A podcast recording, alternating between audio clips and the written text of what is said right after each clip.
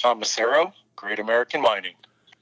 And the levels look great, fine, good enough. We'll go with that. All right. Thank you for joining us here today. And fourth quarter talk, kind of what we're talking about today. And I thought, what a great opportunity to bring in the man, the myth, the flaring legend, emissions management legend, the guy who's converting emissions management flaring problems into Bitcoin out in the Bakken and other places.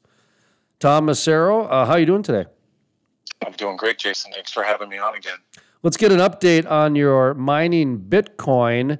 Uh, but I did want to talk about blockchain and uh, Bitcoin as well, just to, you know, more or less kind of a, just a crib notes as people prepare for their, you know, fourth quarter because you know as well as I do, those two words, Bitcoin and blockchain, are going to be mentioned a lot more in meetings over the next five years. But uh, talk to me about you, an update on what you got going on in Shale Play USA with uh, mining Bitcoin. Sure. Uh, well, you know, right now, I think what you're seeing, you know, for the most part with producers is uh, they're still kind of in. I mean, there's whatever term you want to use. They're they're still hunkering down, but there's a lot of planning going into 2021. Uh, and right now, it seems like the hot word we were talking about it earlier uh, is the term ESG, and uh, apparently that's you know a, a term that environmental, social, corporate governance is something that we're going to hear a lot about um, moving into 2021. And I think uh, we'll have kind of a, a different meaning to different uh, particular uh, producers. And so uh, we've had a lot of conversations with folks um, who are trying to understand what their you know, I guess their responsibility socially, environmentally is in terms of dealing with flaring. And we're one of a number of use cases that can help them in regards to this. And I think this ESG, uh, you know, um, trend is going to help solidify, um, you know, in, in terms of helping uh, of the industry deal with with flaring. So treat me like you're selling to me now. I'm I'm going to give you an opportunity to you know put on your sales hat and and you know treat me like I'm I'm an operator because I just talked to a producer yesterday and I'm not going to mention their name, but they're changing their ESG report from 45 pages to 98 pages, and that's how serious this ESG stuff is right now. And how, is that going to help me ESG wise? Well, I mean, the writing's on the wall, Jason. Uh, you know, there, there, there is a, a, a, movement, and it's and it's very real. You've talked about it for as long as I've listened to your podcast. You know, the Greta Thunberg stuff. That narrative is not going away.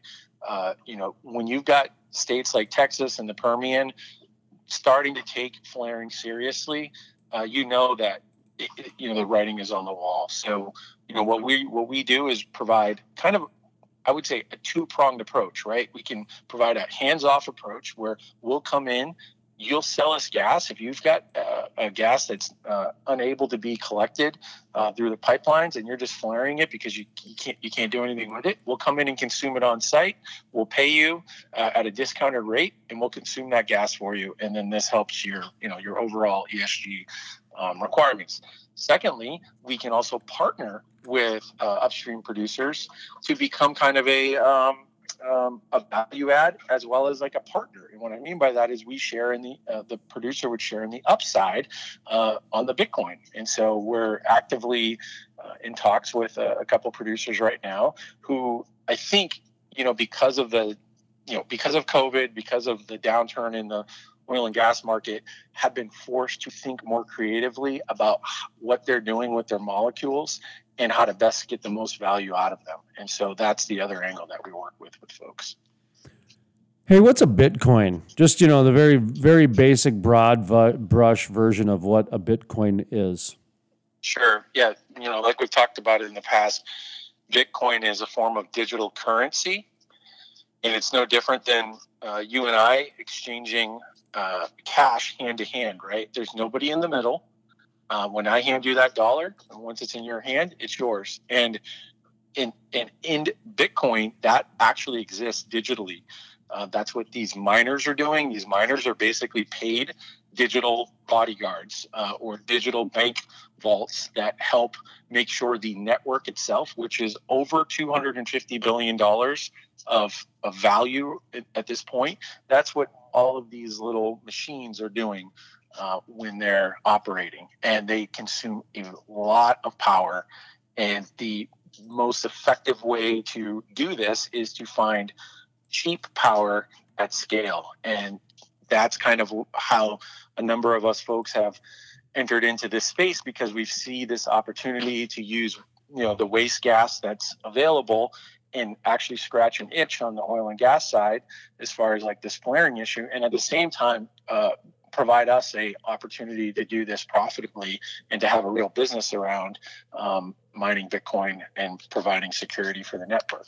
So that's how i would describe that Tom Masiero, Great American Mining.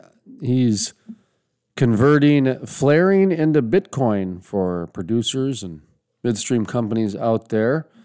Uh, I know you're out in the Bakken. Uh, Permian, you were looking at getting into. Did you ever get down there? Yeah, we're currently right now developing a solution that will work in the Permian. Very, very different use case down there because of the the heat. Um, you know these machines that we use to mine Bitcoin, um, a require a lot of air movement, and b require uh, a lot of uh, ability to dissipate heat. And so in the Bakken, you know, especially when I was up there visiting a couple mm, about two or three weeks ago when I saw you, you know, we had a couple 95 plus days. Um, you know, and you can probably count on one hand how many of those days you guys have during the summer. Uh, that is about the extent of our air cooled units can do, which has external fans and uh, that can kind of suck air through and get it out of uh, the container. In Texas, there's just too much heat down there. So we're developing a liquid immersion based system that can actually work down there. And so we're hoping to have that live by the, uh, the end of the year. I just saw a video on YouTube where the California wildfires have caused an increase in different kind of fuels where an onion producer had to keep drying his onions. And so he had to use some natural gas. He had to bring in some natural gas heater pumps that type of thing in order to dry his onions. It's just different how people are having to transition their energy flows and energy thinking. Just overall energy thinking i guess is is, is a way to state that, I guess. Um, what what are you hearing from producers? Is, is it, is it a cost issue? Are they being receptive to it? Talk to me a little bit about, you know, some of the uh, successes and then some of the hurdles you guys are trying to get over from from that meeting standpoint. You know what I mean? Yeah, hurdles wise, I think the big thing in the Bakken is the actual rights to the gas. I think there's some complexities with some of the midstream ownership on uh, the acreage dedication that um, you know it kind of puts producers in a in a tough place if there's not uh, capacity in a pipeline uh, then they have to flare uh, and they're kind of at the mercy of, of the pipeline because they would love to, to do something with that with that gas that they have. Uh, so you know that's one component that I think is more specific to the Bakken. Uh, the the other component is them being interested in Bitcoin itself. They're, them trying to understand a little bit more about it because I think there's some powerful I don't even want to call it like illustrations or the narrative around Bitcoin being kind of like a, a, a currency of energy is is uh, it's kind of sticky. They like talking about it and they want to know more about it. So we've had you know a number of not just follow up calls, but we've actually started a webinar uh, that we provide specifically for oil and gas folks who want to understand more about Bitcoin and specifically Bitcoin and how it can you know work in their particular industry. And so we've had um, four of those right now, uh, one a week every Thursday at at noon, and we've had um, close to 100 attendees uh, over those four weeks. Make sure you send us the information. We'll certainly kick it out to our network and promote it. And if you want to put the webinars on um, our network afterwards, we'll certainly accommodate that too. Uh, that's that's good information. Expect, like I said, especially as people are going into fourth quarter, they're getting hit with ESG, they're getting hit with COVID, they're getting hit with Bitcoin and blockchain and all kinds of different things. Where are we at with the blockchain market right now? And by market, I mean I do see a day where most of the transactions are going to be done through a blockchain method, whether it be forced through the cloud or whether it be some sort of uh, international regulation that will be ushered in to bypass certain um, currency trans. What do you want to call it? Uh, yeah, requirements. Yeah, you know what I mean. It, yeah. Regulations, absolutely. Yeah, because it's it's going to expedite all that and bypass a lot of the mumbo jumbo. And there's people out there laughing, going, "He doesn't know what he's talking about." And the other half is going, "Oh, he knows exactly what he's talking about." So, talk to me a little bit about blockchain, where we're at with that uh, advent of integrating that technology into the day-to-day life of industry. Yeah, for sure. I, I think the big uh, trend that really is, and I'm glad you followed up with me this week because there's some actual news on this front.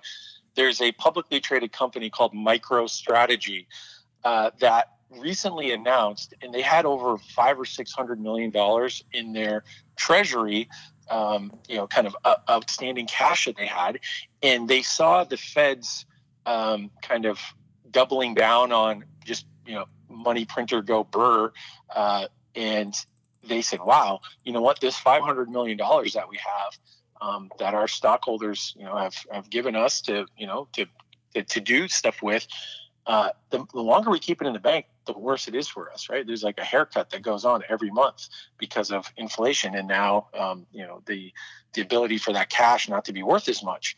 So they literally, these guys were not Bitcoiners uh, before this. Uh, this company, MicroStrategy, they went on a hunt to figure out the best way to, uh, I guess, put that cash in a safe instrument.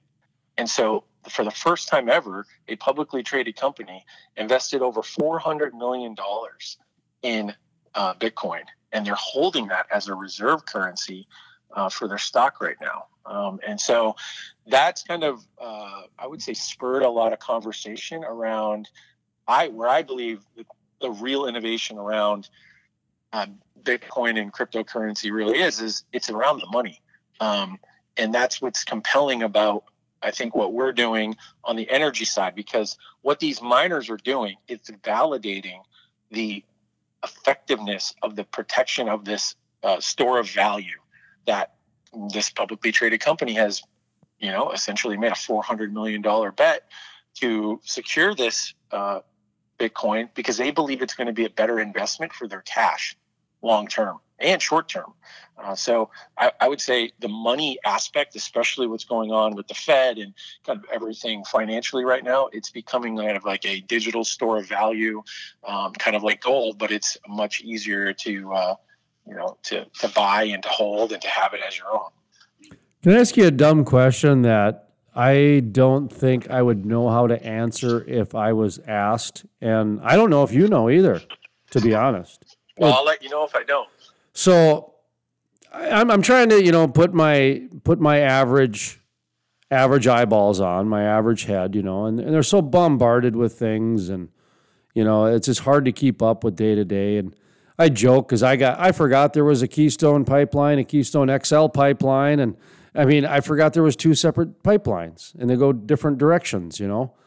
Um, you know, PayPal, Venmo, people know we're going to a cashless society. Starbucks doesn't even take change anymore. So, I mean, we're or in some places they don't at least. So the the the digital currency is coming, but I think a lot of people are thinking PayPal and Venmo and that sort of thing, and then they hear Bitcoin. Does is it the same? Is there a difference? How how would you kind of talk about that a little bit?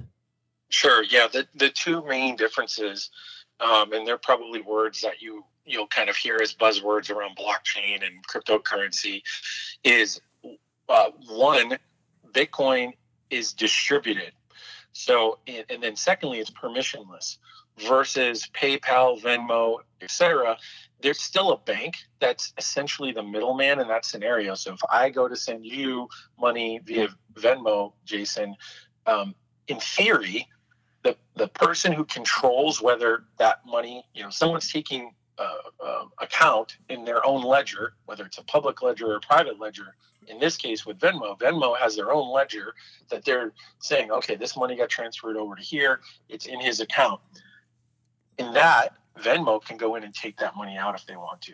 And so, in anything else that, that we're seeing right now, it's no different than a bank uh, doing that. And I think from uh, and that and that's what makes what Bitcoin does very special because Bitcoin is permissionless. So that means I don't need the bank's permission or anyone else's permission to send you that money. I don't need to have a quote unquote a Venmo account in order to do that. All I need to do to, to be able to do that is have my own Bitcoin wallet address and I can conduct a transaction with you. And and so instead of the bank's servers or Venmo servers validating if that happened or not, Bitcoin miners um, are the ones who are essentially uh, providing that network. And what's great about that is that it is distributed.